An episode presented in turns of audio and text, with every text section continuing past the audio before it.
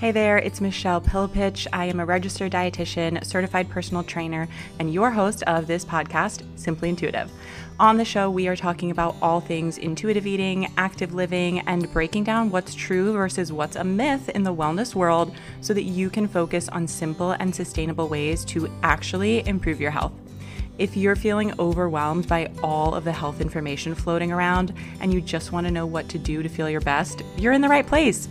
Not only are specific tips coming your way, but you can also count on conversations that will challenge your perspective on what health really means.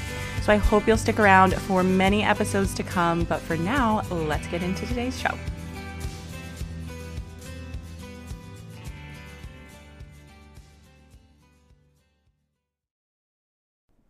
I am so excited about this episode. I am speaking with Dr. Pauline Peck, and Pauline is incredible. She is a psychologist who specializes in working with daughters of immigrants. She is one, really understands the experience, and just helps those clients and those women so, so much. And after Pauline and I connected on Instagram, then we chatted on Zoom, and after that, I was like, we need to talk more.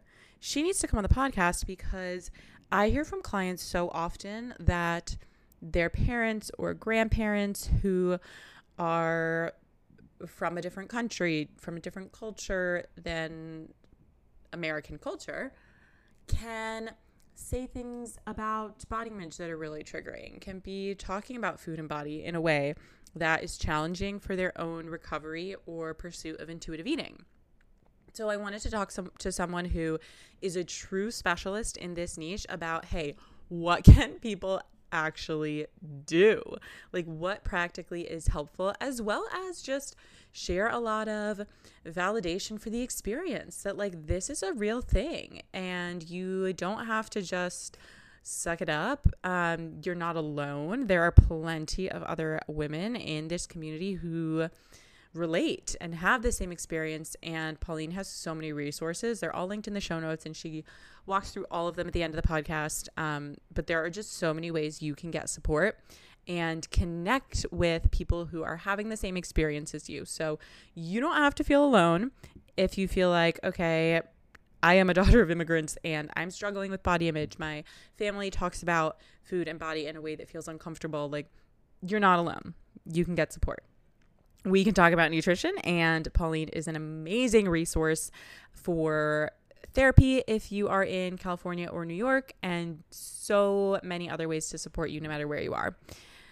This conversation just inspired me in so many ways. I mean, Pauline is like a just grounding presence and mm-hmm. just listening to everything she said gave me so many nuggets of wisdom that I want to go back to and just kind of think about and journal on and like bring them into my own life because I felt inspired. So I hope that you will too.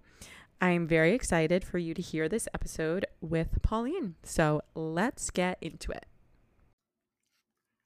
Hi, Pauline. Thanks for joining me. Hi, Michelle. Thanks for having me. I am so excited to chat. We have a good, important topic today. But before that, I would love for you to just share who you are and what you do. Absolutely. So, I'm Dr. Pauline Yeghnazar Peck, and I'm a licensed psychologist. My practice is physically located in Santa Barbara, California, but I see clients all over California as well as New York. And I also have a program that I'm able to work one on one with women globally. And my specialty area is the daughters of immigrants. And so I work primarily with women of color. I'm Middle Eastern, Iranian, Armenian, born in Iran. I moved to the US when I was four, and just recognizing the way that I grew up and how many of the messages I got around mental health, and even today we're going to get into body image and food, how much of that was mediated and influenced by culture. I realized in the mental health space, I didn't learn about that in grad school, and I definitely didn't get that in my therapeutic experiences. And so that is my niche and the population that I serve and I'm a member of.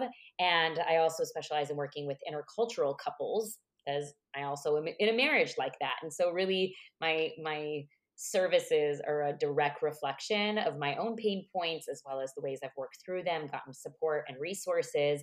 And I hope to help even one other woman do it just a little bit more quickly, more easily, and with some more support than I did. And that I think will just mean that my life's purpose has been complete. So that's a little bit about me. And you are. You've already helped many more than one. Thank you. This is such a needed specialty. And I mean, after we first spoke, I a few days later had the thought of, oh my gosh, we have to talk about this in the context of food because as a dietitian, seeing mostly clients who struggle with eating disorders or a history of disordered eating, definitely struggling with body image, this topic comes up a lot. Many of my clients have family members, parents, grandparents who are living in other countries, um, and they'll go to visit and just get comments that can be very triggering. There's there's such a huge cultural component to food, and we'll talk about food specifically. But I think I want to start off talking about um, kind of more broadly the body image, diet, conversations that can come up, which I think really relates to communication styles in other cultures. And so I'm curious what you have to say about that. Like, what are some differences that can come up in just how cultures communicate and then how that kind of trickles down to our generation and their mental health? Oh, there's so much loaded in that question. Mm-hmm. I'll even back up to say, you know, culture, I think of it like the way that it was explained to me and it just stuck for me is like a fish in water. It doesn't really, the fish doesn't even know how much their experience is being influenced by the water because that's just kind of what they know and that's normal to them. And yet, it's really important to start beginning to ask questions around how did I learn about what my body should look like? What a good body was versus a not good body was what foods were okay and what weren't, what needed to be eaten, eaten in moderation. How did I have to think about food? What role did food play? Um, mm-hmm. How are different comments? How are comments different for me as a woman versus my brother as a man? So just all of these mm-hmm. questions that I think sometimes unless you run into a problem, sometimes you don't even begin to reflect on how deeply and how pervasively culture impacts how you think about food, how you think about your body, how you relate to food, how you relate to um, others in relationship to them around bodies and food and eating and all of that. There's just so, so much wrapped up in it that I hope that people, through listening to this podcast, just begin to ask them some ask themselves some of those reflective questions like how did i learn about this how was it talked about and i think that leads beautifully into the question you asked of what are some of the cultural norms of both my big c culture and big c culture i talk about race and religion and ethnicity um, and gender but little c culture my particular family because every mm-hmm. family kind of does their big C culture a little bit differently within the cultural norms of their particular family. And so then to kind of think about what were some of the norms and kind of the bigger, broader, you know, like let's say Egyptian culture. Like, what's the bigger, broader Egyptian culture? Some of the norms that a lot of people can relate to, and then how did it look in my household? You know, with my parents and the things they said. Maybe I lived in an intergenerational, multi generational household. My grandparents and the comments that they made about food. So, I mean, just mm-hmm. even reflecting in my life, food as medicine was a really big one for us my grandfather back in Iran was a dentist and someone that was always within the healing world.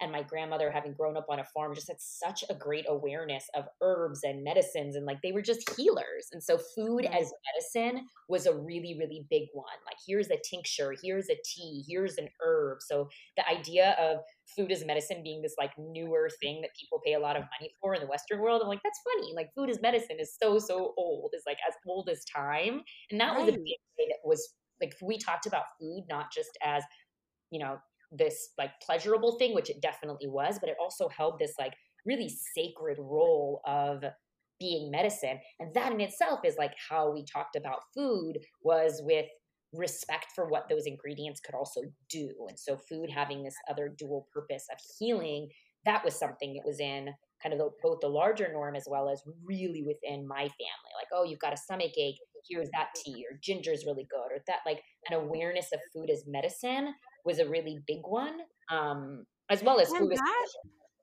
that has become a controversial thing too because in the way that we talk about it now in the US food as medicine has very much bled into orthorexia and this obsession with health and clean eating and you know everything you put in your mouth is either helping you or hurting you.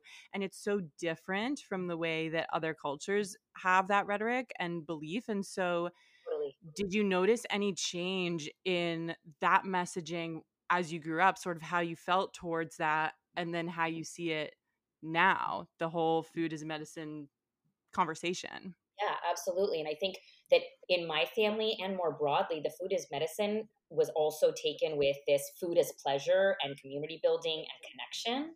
And I think it was in the balance of these two things that it remained healthy. It's like mm-hmm. food can be medicinal. It can help with a stomach ache or a headache. It can help you with this, that, and the other. And it is pleasurable and it feels good and it's sensory and it's just, it's something that connects us.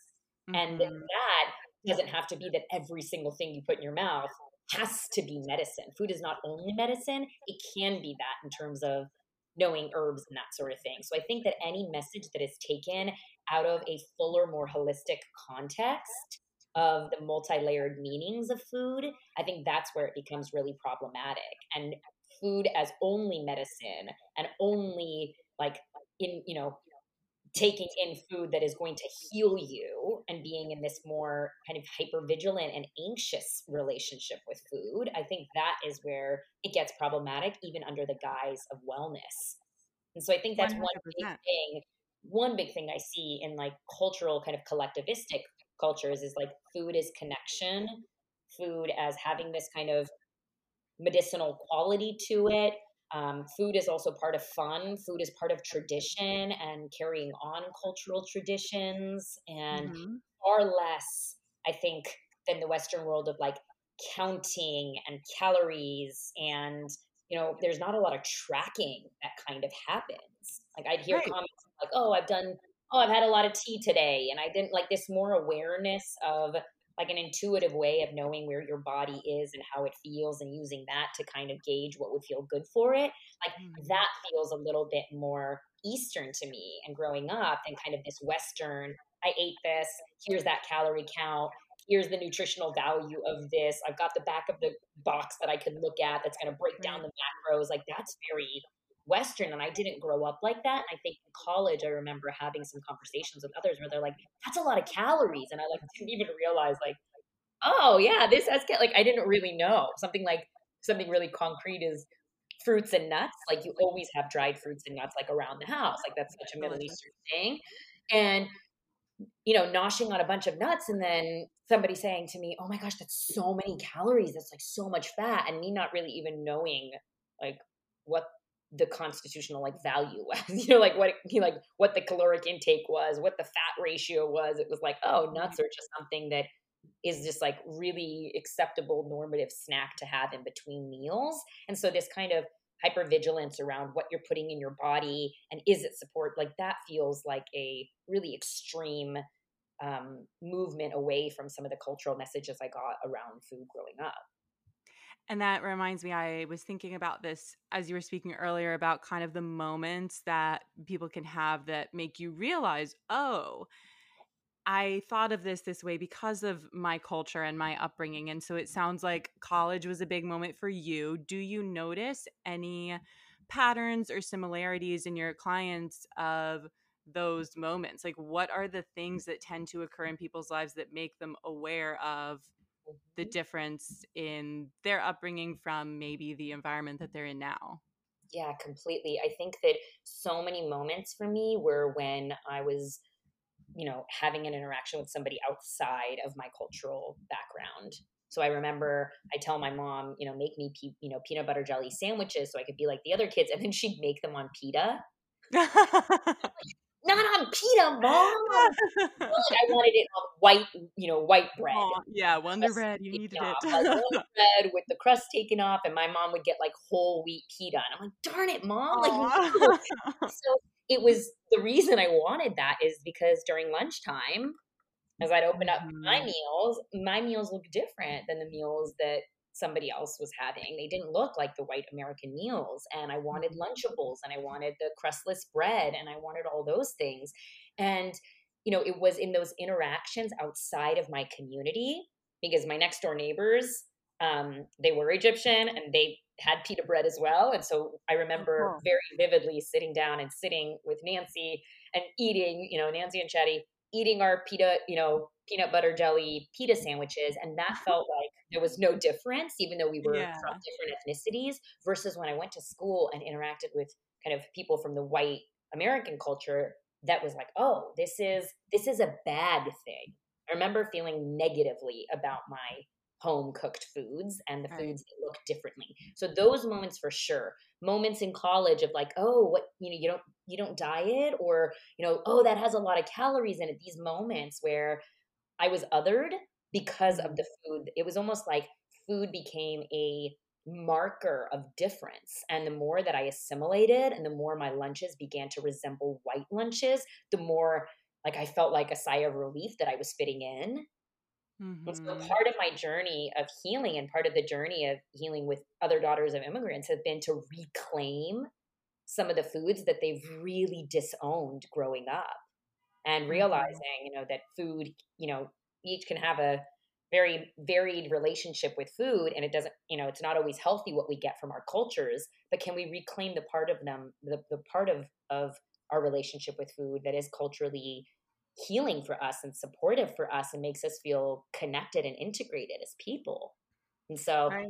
moments with difference when I was othered for my food, those are ones that really stick out. And I have not met a single daughter of immigrant who has not had one of those moments. Like, what is that? It reminds me of like my big fat Greek wedding where it's like, what are you eating? And she's like, moussaka. And they're like, moussaka. You know, yeah. That moment is something every single daughter of immigrant will know. And then yeah. later, how it gets packaged as this really exotic, wonderful food that that's sold back to you four Absolutely. times the price, or now is like very exotic and exciting. And, you know, you're seeing in a restaurant reclaimed and appropriated. And so mm-hmm. I think that's mm-hmm. a really, that's a kind of the conflictual piece of feeling like your food was othered, you were othered, but then now it's almost like popular to have That's ethnic trendy. Food. Yeah. It's trendy. Right. And so that process of feeling forced into assimilation, how do you think that tends to affect someone's relationship with food from a place of the ease of then slipping into disordered eating. You know, when you assimilate into American food culture versus maybe someone who just really stays within their own food culture, um, what effect does that have on perception of food and relationship with food? Yeah, and I think just adding to that is like the relationship with the body. Yes. I think assimilation is like, I want to look like you. I want to eat like you. I want to smell like you. I want to talk like you. I want my name to be pronounceable. You know, I want all of these things. And so the lunches for me were one small part of many different aspects of trying to be as white as I could be. And the truth is, because I am so, I've got, you know, white assuming privilege, mm-hmm. that, you know, with my fair skin, with my light skin, that that was a task that I was able to almost accomplish. And like I said, food almost like would give it away sometimes, but my name mm-hmm. didn't. And it almost felt like if I could keep my body looking a certain way, because I had definitely body image stuff growing up, it's like if I could keep my body looking a certain way, then the assimilation process would be that much easier. And so I've seen how it's not just the foods, it comes with, it's like that's one of those things. But there comes with all these other ways in which, you know, as women of color, we try to squeeze ourselves into that mold, whether it's the beauty mold, whether it's the thin mold, whatever, whatever it is. It's like, I want to assimilate because that's going to mean safety for me. That's going to mean I'm accepted. That's going to mean um, I'm going to have opportunities that I might not otherwise have. So I can't tell you how many women hated their curves growing up. For me, I hated my curly hair, um, which is all relationship to your body, which then I think mediates so much your relationship to food. Because when you can't change your relationship to your body, you know, or you don't love your body because you don't see your body as as helping you feel accepted, and you don't see other bodies like you, and it becomes a point of difference, then food, then exercise, these things that can be really wonderful parts of life, moving your body and getting to engage in your senses, they almost become control mechanisms for you to be able to assimilate, get that approval, get ahead, have opportunity, be accepted. And then as you get, you know, a little older and puberty and all of that, and then dating and be desirable. So this added layer of then being desirable, you know, men or, you know, that's for heterosexual women, but men or other partners may not find me attractive if I, and then you fill in the blank, have curly hair, have wider hips, have bigger breasts, have darker skin, have whatever it might be.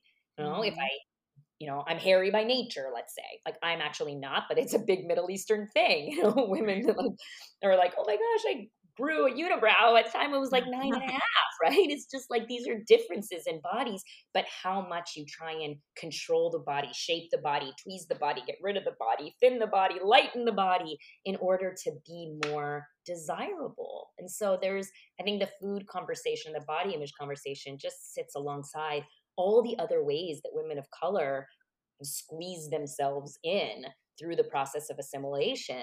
And the lighter you are and the closer you are to some of these ideals, I think it becomes almost like a little bit of an illusion that you can just almost make it. But the truth is you'll never make it. You will you'll just be mm-hmm. disowning parts of yourself. You can never be something you're not. Yes, it's exactly the conversation that I think it more broadly relates to just body image in general and that idea that you mentioned this false sense of control. If I can just control my body a little more, I'll be happy. And no matter what that context and end goal is, it pretty much never works. Um, and I'm curious, you know, when you were going through these times of hating the curly hair, hating the curves, just really actively fighting with your body, were you expressing that to your parents, grandparents, family, people within your culture, and what was the response that you were getting? Oh goodness, we like I I can't imagine I did. Mm-hmm. That I mm-hmm. can't remember it tells me no. Yeah. Because the thing is, you know, in the first question you asked, you asked like what are some of the cultural differences and what are some of the ways in which culture impacts the the discussions around food and body image? You know, within my culture, there was also this push to assimilate. This also buying into whiteness being better. Yes. That would mean safety. So right. remember, like, you know, not my parents, but different people saying it's so good you don't speak with an accent, or it's really good that you have light eyes, or oh, you can straighten your hair from time to time. You look really white. So really active conversations around the you know this cultural pressure to be as white as possible and to assimilate as much as possible. And so then you know you're getting some of the cultural pressure and influence to move in that direction. There's colorism at play. There's kind of you know fat phobia and kind of a design to be as thin as possible because that's that's desirable. Not as possible i will say then you get oh you're too thin. So this this like right it's like very narrow. You don't know when you're going to cross that line, but people will tell you it's like this impossible moving right, target. Because, yeah, because within your like your um whether it was parents, grandparents, whoever before they moved here, what was that or was there a that kind of standard and ideal like was the drive for whiteness and thinness kind of long standing or no that was more recent once they were settled here yeah i feel like it was probably longer than them just coming here, but absolutely more amplified when you look right. around and the majority don't look like you. And you were trying to fit in, you were trying to get ahead, you were trying to not stand out. And so I think that I probably didn't go to my parents or my grandparents because somewhere in the soup of immigration for the whole family, there was this the closer you get to some of these, again, looking like them, talking like them, eating like them, that there's that's going to be helpful for you and at the same time there's also this grief around that and so don't dress like them and don't be like them in these ways. So it's a really confusing double message and so i don't know if i would have known to go to my parents and say i hate my curly hair what do i do with it? Because on one day i could get oh it's so good that you look white. That's great. And then on the other day it could be how dare you hate that? You know other people in our family have had curly hair and you know, that's your family origin. So it's this this like double messaging around whiteness both being something to strive for and whiteness being something to be afraid of that you have to make sure to protect your culture against that um, diffusion. And so i just feel like it had this really push and pull. The place that i would have gone with those things and i did go to those things were my middle eastern friends. And yet what i got from them because they also probably hated their bodies in a number of different you know ways and reasons was more just solidarity, but sometimes also like tips and tricks in terms of how to how to do this better and how to do that better. And I still feel like with my with my friends that there's still sometimes discussions around how to shift and shape and change our bodies rather than this kind of acceptance based place that I I'm finding I'm I'm in more often and want to be in kind of continuously. Right. Uh, I mean, I think we all have those conversations. You know, I'm hearing and engaging in the conversation of, oh, you get Botox. Where do you go? Should I do it? Is this good? Is it, you know, there are so many standards we're all conforming to. And what you talk about is unique, I think, especially. I would love to hear more about the body image piece and the reaction and conversation of, you know, yes, be thinner, be smaller, but not too thin because mm. that is something I hear all the time from my clients. This, like, no matter what I do or how much I conform or don't, like, something's always wrong. And my family's going to say it. Yes. So, uh, can you share more about that? This, like, in between of the standards and ideals and feeling like it's a losing battle no matter what. Yeah, absolutely. I think you know, back to something else too, is that in Western culture, talking about your appearance, definitely talking about weight, like weight, age, money, these are things like you don't talk about. They're very taboo topics. They're not taboo topics in other cultures. Right. Weight is not that taboo in Armenian and Iranian culture. Money is sometimes not that taboo. Age is not that taboo right? Mm-hmm. They don't carry the exact same meaning. They're not loaded with the exact same kind of messaging and associations. And so, you know, a, a, clear example of this is when I went through puberty. Like when my brother went through puberty, he's three years older. He was, you know, a little bit rounder in body shape. And as he kind of shot up through puberty and became taller, his body just kind of elongated and he was a lot thinner. And for me, it just my bumps and lumps were coming out. That's how puberty kind of presented for me. And I got so many, you know, comments about my body and my body mm. changing during that time. And I think if I tell somebody who's outside of my culture, there's like the, oh my God, that must have been so hard for you. And that was really, really difficult. And yet there was this other added piece to me of my, it wasn't that taboo for your body to be talked about. Like it didn't have the full weight that it would have for me if I were just from like an American culture, a white culture. Like there was this mm-hmm. added piece of like my grandmother would notice my skin color and kind of say, "Oh, maybe you have like an iron deficiency. You're not drinking enough water." That you know, like, "Oh, your skin looks a little drier here." It's just like discussions around your body were not completely off limits, taboo, right. meant to take you down. So they had this like I obviously had one foot in this world and one foot in that world of you're not supposed to talk about weight and thinness is beautiful and all of that stuff. Like I, I, you know, grew up here since four years old on, but I also had this other part of like feeling very loved by my grandmother, knowing she would never make like a slight, you know, snide comment to me. That was just not my grandma. She was unconditional love and constant care. And I remember her saying, You've gained weight. And it was like for her, a statement, like a fact. Yeah. I had gained weight and my body looked different. She's like, and you have breasts. And I remember her like grabbing at my breasts. And I'm like, oh my God. This is so there was a part of me that was like, this is so embarrassing, I'm gonna die. Right. There was another part of like, this is my grandma who's like very right. like you know, handsy, and that would be like such a common thing for her to say. And we like laughed yeah. about, it. like she's been gone for a couple year now, years now, but we like laugh about that with all my female mm-hmm. cousins. Just that level of kind of comfort and not mm-hmm. seeing that as like, oh my gosh, a boundary crossing and a taboo topic, and I'm saying this and it's going to hurt her feelings because we don't talk about bodies. And so I, I use this a lot and I've got a freebie on it that people can can access, and then a whole kind of shortened course on it if they want more. But I I offer this thing called the translation, and I have a translation guide, and I help in terms of like with boundary setting, recognizing that not everything that is said that triggered you has the same meaning for the person that said it. And I have this very critical moment when my grandmother commented on my body, and I would for the first time, I think, was wearing a bra and was very like, oh my gosh, you know, about it. She commented, and I went to the bathroom and I started to cry. I remember my mom came to the bathroom and she said, you know, what's going on? And I said, I can't believe she's like talking about my body and she's saying that, you know, now I rest and I feel so embarrassed. And she said, What are you embarrassed about? Grandma's noticing you're you're becoming a woman.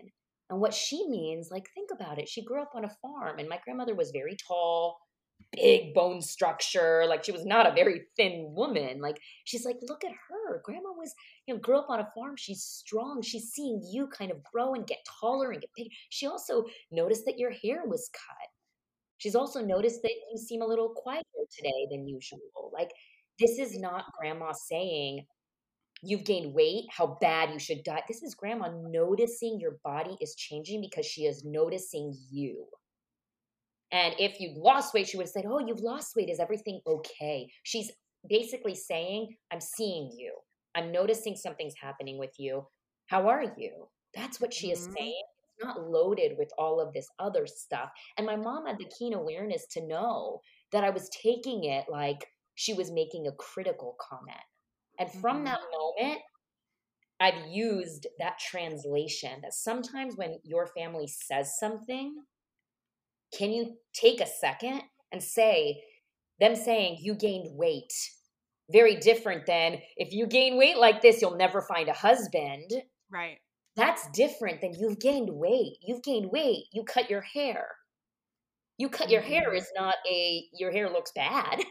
It's right. you cut your hair and I'm noticing and sometimes because in western culture the body is so taboo to talk about unless you're saying you look fantastic that I think we can transpose and superimpose those messages onto what your family says when they don't have the same cultural lens. And in translation, especially within the context of my relationship with my grandma, where not for a second have I ever questioned her supporting me and unconditionally loving me. She was the easiest person for me to translate because I knew she wouldn't say something that would make me feel badly or be critical of me. It just wasn't in the woman's nature. She could never mm-hmm. say, something bad about anybody. And so that right. really helped me to like recognize that the translation piece could be really useful. That sometimes when you take that statement, you've got to take it from the person saying it, not the way it hit you. Of course, it hit you a certain way. So you've got your own feelings to sometimes deal with. But especially with family where these are long, kind of ongoing relationships, translation really helps to say there are times where I have talked about being really tired and oh my hair feels like this and i'm really tired so i'm noticing that drink a lot of water make sure you take that. And that for me is my my family noticing but around weight it carried all this other stuff. And that mm. I, I will say one other thing to that is the translation piece is really important as well as recognizing that there are things from our cultural backgrounds that are so wrong and unhealthy and just backwards and you know it's it's like i say always with culture you have to engage with it to see what are you gonna accept? What are you gonna edit? And what are you gonna discard? Mm-hmm. so the acceptance and the, the fixing it is like the translation. It's like she said that it is a comment on my body. She's actually asking like are you okay? I'm noticing changes or i'm just noticing changes in you. I'm noticing you. So it's a check-in. It's maybe even wanting to be opening a you know a conversation that's connected mm-hmm. right? And accept is we cook for people that we love and food can be this connecting thing. The negative is what i said of if you eat like that nobody's going to love you. Don't be out in the sun because you're getting so dark and that's bad. That's the colorism the sexism the you have to watch what you eat. You got to be more disciplined with that or oh look at how right. this looks. Nobody's going to love you. Like those messages around your body and having to be hyper vigilant and this like impossible like you said task of being thin enough but not too thin. It's like in, whose eyes? Constantly changing. Um, these things are really unhealthy like the connection between what your body looks like and your worth and your lovability and your beauty which is so much more than what you look like at all so those are the things that are the discards from a lot of the cultural angle and i'm not saying everything needs to be translated we've got to have that engagement with this comment and this comment fitting into a larger framework? And is that a framework that we want to live by that connects with our values? Is it something we want to discard?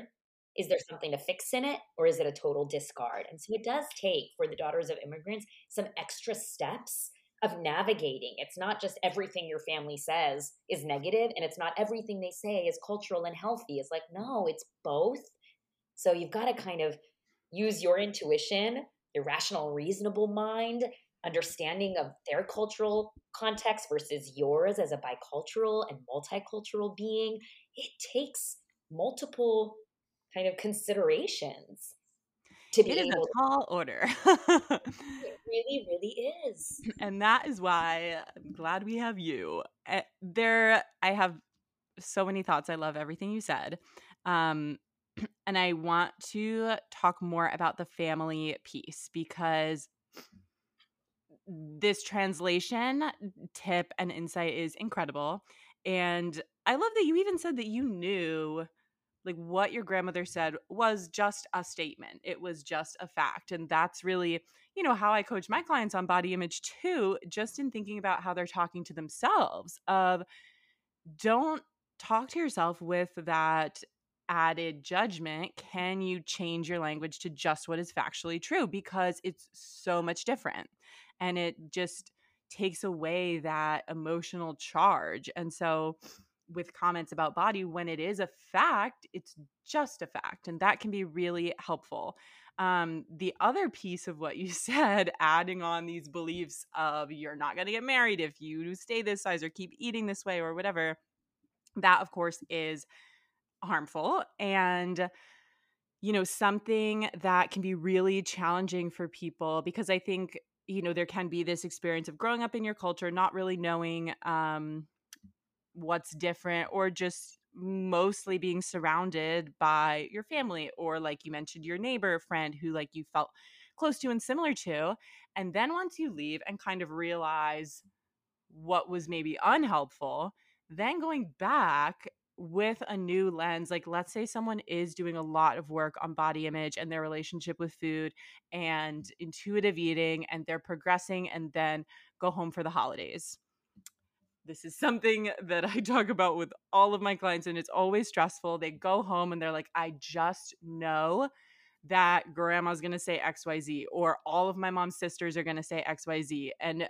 because maybe I have gained weight, or I am single or whatever it is but you know so many people will tell me like yes i can set xyz boundary i can tell them this isn't helpful i don't want to hear this and with some family members it doesn't work you know i can say that i can communicate this but like it is just in their nature and i think it can be especially challenging with older generations, even Americans. You know, I think just as people age, many tend to lose their filter, be a little more blunt and straightforward. So, what are the tips you have for those situations where you can be doing everything you can in your power to better your own relationship with yourself and food and body, and then still be in these situations that can feel incredibly triggering? Yeah, absolutely. So this is the crux of what I like help people to do is like how do you stay connected so that you are still able to go home for the holidays? You're not just completely cutting off your family or not going to any family functions, which is going to hurt you ultimately because you lose a certain connection just mm-hmm. to be able to be protected. You you mentioned, you know, that sometimes setting boundaries doesn't work. Another time and other times setting boundaries can be punished or retaliated against. It's mm. just not okay a lot of you know non um, Western cultures are patriarchal or hierarchical. There's like hierarchical. There's you know the respecting of elders. Like there, it would just be. Um, there's also not a verbal direct discussion of things as well. And so you'd be breaking a lot of different cultural norms to even say, hey, grandpa, don't do that. Like that would take so many layers of, you know, like violations, culturally speaking, that it would be really, really hard to even expect that you can set certain boundaries. And so when I say when boundaries won't work, when boundaries might get retaliation or when boundaries are so hard to even make, then we've got to stop looking at them as our only way to have a different experience and begin to look at how we can shift to other kinds of coping as well as other kinds of boundary setting. So I talk a lot in my course of not of every boundary has to be direct, firm, and verbal. It can be a non-verbal. That you're eating something, right? Nobody will will love you, and you say, and you keep eating.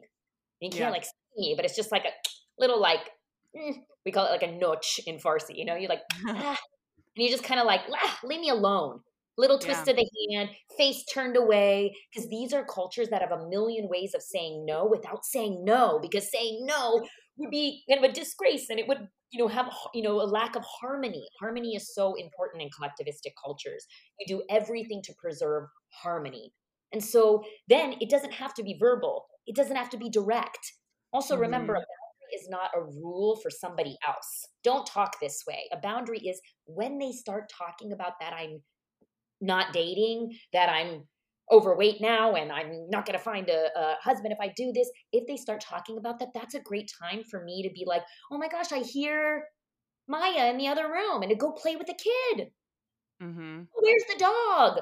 That's a boundary you're setting with yourself when they engage in topics that I just know we have completely different worldviews on, and I don't have to change them, and I can't change them even if I wanted to.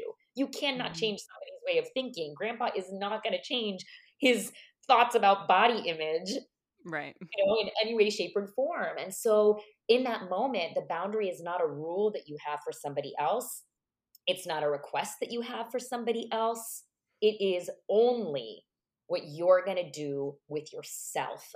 It is only, okay, how do I use these indirect little ways of being able to get out of this conversation?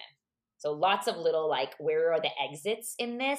That's really, really useful because most mm-hmm. family members are not going to be able to, especially at the grandparent level, oh, forget about it. And then, right. what coping do you need? So before you go home, maybe you need to write down a list of your worldview as it comes to body image. And then when you go there, you recognize translation is good for this. You're visiting another country with other ways of being and other ways of living. When you go to France and they say something French and it doesn't match with your worldview, you don't have to be triggered by it. You just say, oh, that's different that's different than what I hold. And you can come back to holding what you know is true for you. And then you can use those little nonverbal, indirect, even playful, you know? Someone's like, don't eat mm-hmm. that. And you're like, oh, is that tarof? Are you offering me to eat another one? Thank you so much. I'll eat another one. It's yeah. like, bring some playfulness using certain things within your culture in order to do it. What it takes is tolerating that you are not always going to make others feel comfortable mm-hmm. by leaving those conversations by not engaging and that's okay i think a huge struggle for the daughters of immigrants is not taking on the responsibility of always having family members feel comfortable mm-hmm. and so if you don't engage with that conversation around dating, if you don't give that reaction when it comes to the body image or the food comments, like they might be uncomfortable or they might see that as disrespectful that you disengage from that conversation. And then you've got to leave room for that happening because that maybe is more important to you than going into a tailspin of, you know, all the healing work that you've been doing for months before you went. And so, right. other kinds of copings. Can you turn the volume down? I say like, okay, can you pretend that your uncle's talking underwater? So you look at him and you're like, hmm, and what you're hearing is blah, blah, blah. Yeah. that's, a, that's a coping mechanism. When you like cannot Charlie Brown up, adults. Charlie Brown, exactly. Is like you have all these other tools for coping for coping. And I think again in the Western world, we're just like boundaries, everything is boundaries. And you're like, what about acceptance? What mm-hmm. about coping in other ways? What about saying, I really respect this person. And I also recognize me talking to them in this way is going to like bring on a whole host of other problems. I am much more resourced than they are emotionally speaking. I am much more kind of aware than they are. If I've gone and done all of this work around body image, I've got literally more information and education and resource and knowledge. Can I actually allow myself to operate with the highest level of integrity where I'm not going to like even let myself be triggered by something that's happening? Right. I mean, something that I have offered to clients is, you know, if all of your friends or all of your family are just constantly talking about maybe not you, but their own weight loss and body image and diets, can you even frame that as like, wow, I'm so sorry for them that that is the only thing they can connect on? Totally. Like when, especially when women you know, say certain things about you'll never be mm-hmm. a wife or what kind of wife are you, what kind of mom. It's like, wow, that reflects what their own relationship is. Yes.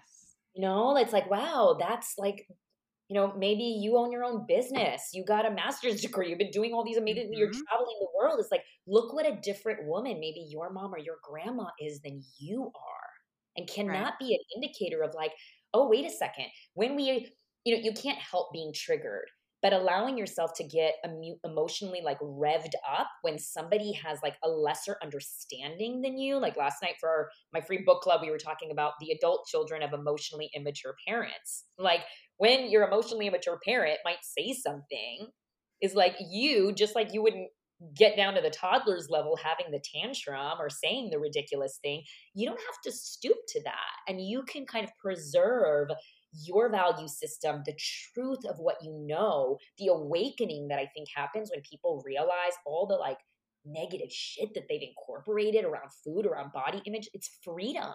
It's total, total mm-hmm. freedom. You know, like I just went, this is just a little side tangent, but I went on vacation a couple weeks back and you know, we were going to go to the pool with the kids and I got like two seconds to get ready and I threw on the suit and I went and I took a picture and I put it on my Instagram. Like a summer body is what? I wrote just a body in the summer. And so many women responded like, I want to get there. I'm just not. And it was one of the first times in my life, Michelle, I didn't think twice about being in a bathing. I was so engaged with being with mm-hmm. my kids that my body was just a vehicle that was taking me to get to the pool. And I just thought, like, I just had so much, I'm almost like getting teary thinking about it, like, so much compassion for my younger self. Like, my 18 year old mm-hmm. self putting on a bathing suit could have probably been like its own thing. That it's just the more you work, I will keep saying this, is like the more you work on your own healing and the more you engage with a life that is in line with your values, then even when you go home and they make those comments, it's like it doesn't have to get to you in the same way. You do see them as not matured. You do see them as having lesser understanding. And you can actually have compassion for them that how sad that that is mm-hmm.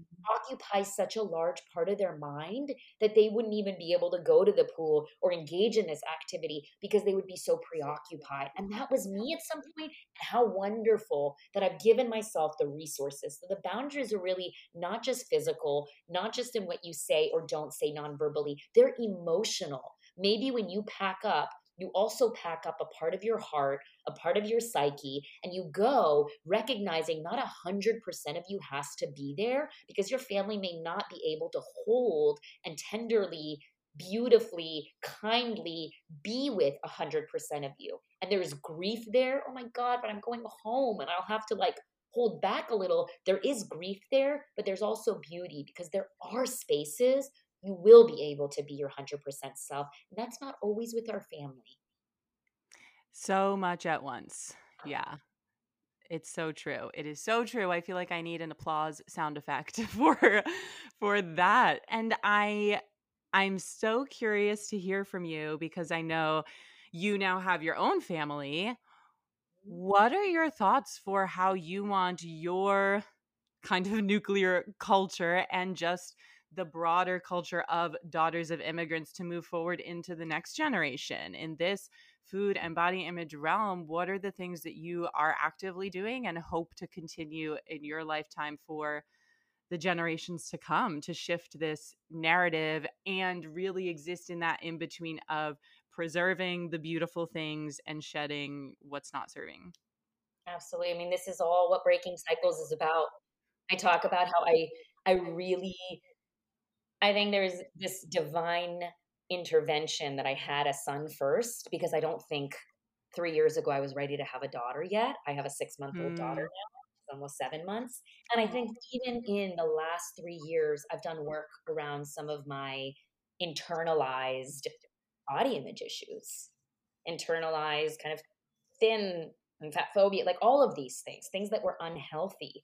And the work that I've done with the daughters of immigrants and am doing with them, as well as becoming a mom and just recognizing how amazing my body is because of what it can do not what it looks like that that really happened mm-hmm. for me as well as really tolerating living at the edges like i was probably like the thinnest in my adult life when i got married to then the heaviest i've ever been when i was pregnant and then mm-hmm. everything in between in the postpartum journey 3 you know 3 years later that i think.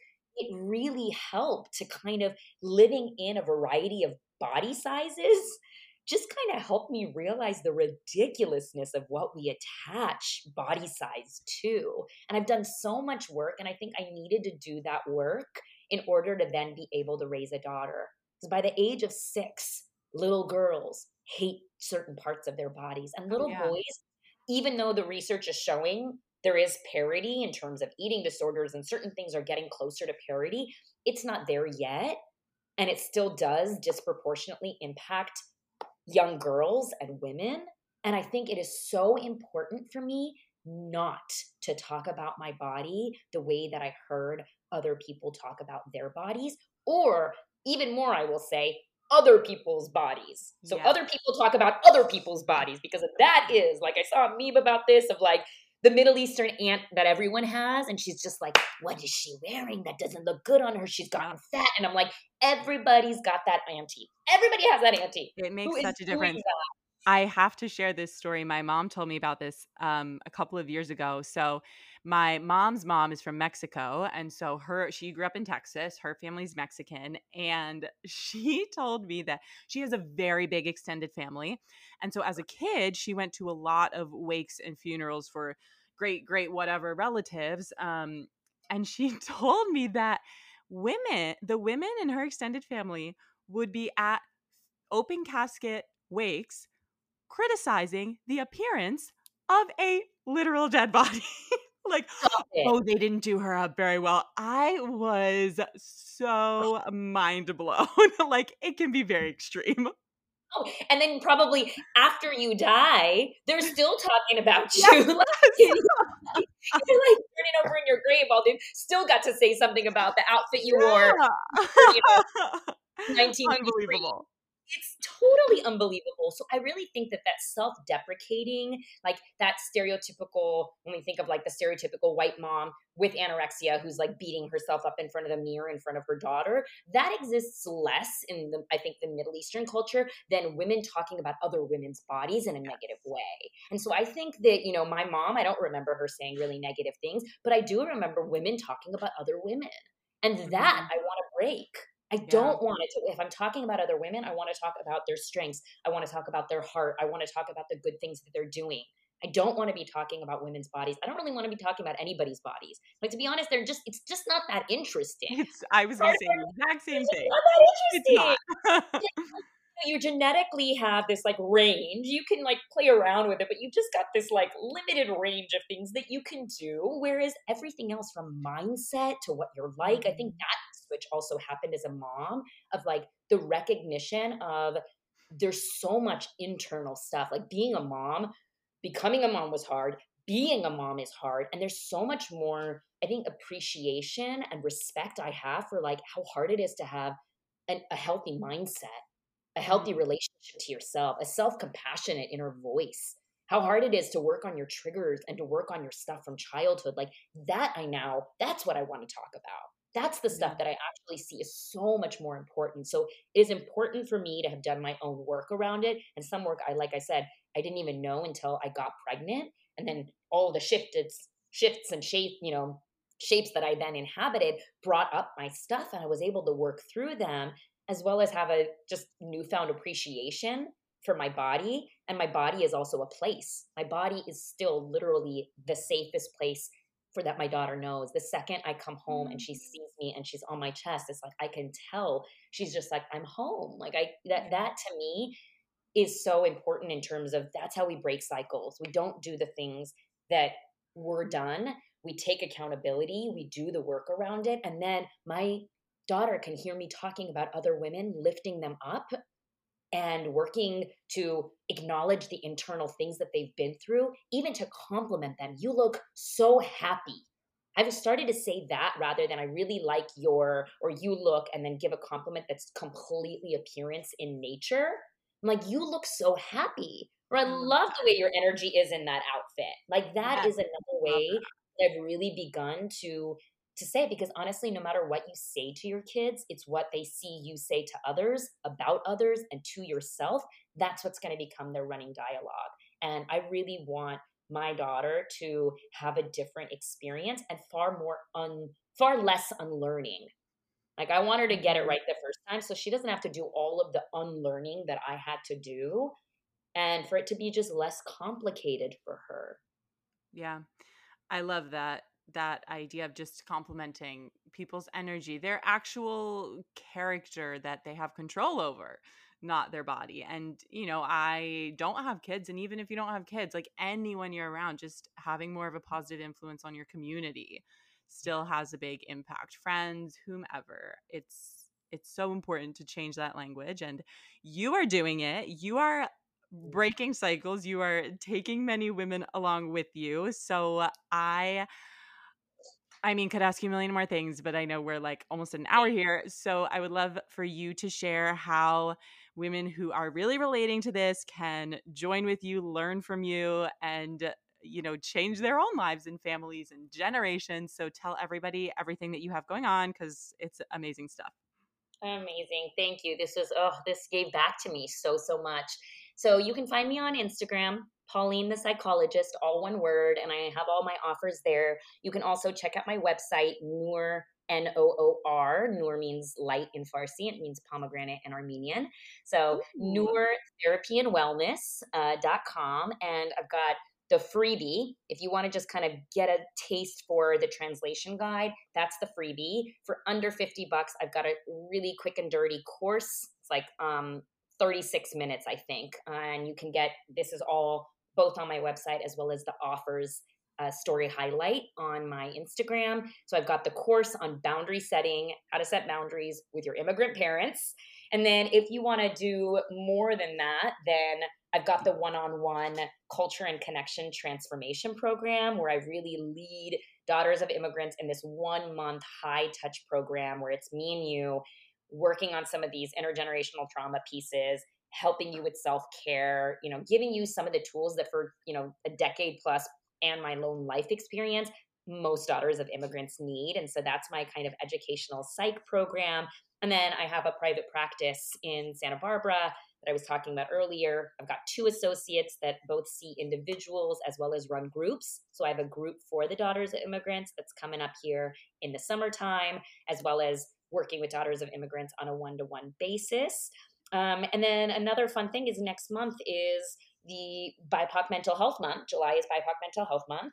So not exactly sure when this will air, but if it ends up being before the end of the month, we've I've got a free workshop on dating and relationships. And that's one where, oh my gosh, does Ooh. our relationship food and body image and worth all come up and come out. Um, so if you want some free guidance on that, me and a wonderful trauma informed therapist from Australia are running this free workshop all about it's called Love Beyond Expectations, all about dating and relationships for the daughters of immigrants. So find me, follow me, get my freebie, get the course. And if you ever want to read about topics that are around mental health or particular to the daughters of immigrants, I also have a free book club called the Cultured Book Club, and you can sign up. I do giveaways and free reading guides and once a month hop on live and just talk about the book. So I got I got goodies at every level, every stage of support, every mm-hmm. price point. I got lots of stuff. Going everything on. going on. Incredible. Yeah, so- and I will link all of that in the show notes so people can find it very easily. Awesome. Before I let you go, I have to ask what is your favorite um like family recipe? It is my mom's garmir pilaf, which is red rice. and it is this thing where we have not been able to recreate it. So my mom passed away 15 years ago. My sister and I have made a million renditions renditions of it. We can't get it just right, but oh, every no. time we try, it's just this like red rice and it's it's got chunks of meat in it. it it's got the crispy bottom, which is the tahdig. It's just yeah. so divine, but she did something with that. It's like, mom, from the other world, from heaven, please help us know what we're missing. Send something. something, you know, send us something, girl. It is so yummy the way that she used to make it, and we've gotten close, but no cigar. So it's one of those that, like, yeah. I think just that we haven't been able to hit it just right keeps us trying to make it again and again. So that red yeah. rice will never be in my heart as just like yummy. It's also got these like little green beans in it. It's just super. Mm, it's like a simple thing, but if it were so simple, why can't we make it? Right. There's something in there. Yeah. So that one is a my my grandmother's dolma, which are the grape leaves. That was on a whole mm. nother level, but we don't try to make that. That's like one. That one she took to her grave. Like we can't recreate that. That is, that's so no, funny. That's like, you know 90 years of knowledge that will never and i will say this is like yeah. it's funny with the recipes you ask your immigrant parents how you make that they're like a little this a little that there's yeah. you're never going to recreate it so no. the dolma we didn't try the garmier pilaf we've we've definitely given it our best go so my sister mel if you're listening to this let's give it another we got we gotta we've got our lifetimes but we keep trying yes maybe once you're 90 you'll nail it imagine like the age that she was when she died? Somehow it's like unlevel, like le- yeah, next level up. oh my gosh, I love that. I love that. I'm gonna hold that. On. I've got to live. Keep trying and report back. Thank you so much. This was so fun. Awesome. Thanks. And there you have it. That is our show for today. I hope you enjoyed it and had some good takeaways. If you did, I would love to hear what's resonating for you. Send me a DM on Instagram or share the episode to your stories and tag me so that I can see that you're listening and hopefully loving it. You can also share this episode with a friend who you think would enjoy it and spread some intuitive eating love to everyone around you. As always, five star ratings and reviews are so appreciated, so you can drop me one of those. Be sure to also check out the show notes for all the links that I mentioned and more information on myself and my nutrition private practice. Other than all that, I hope you have a great day and a great week, and I will catch you in the next episode.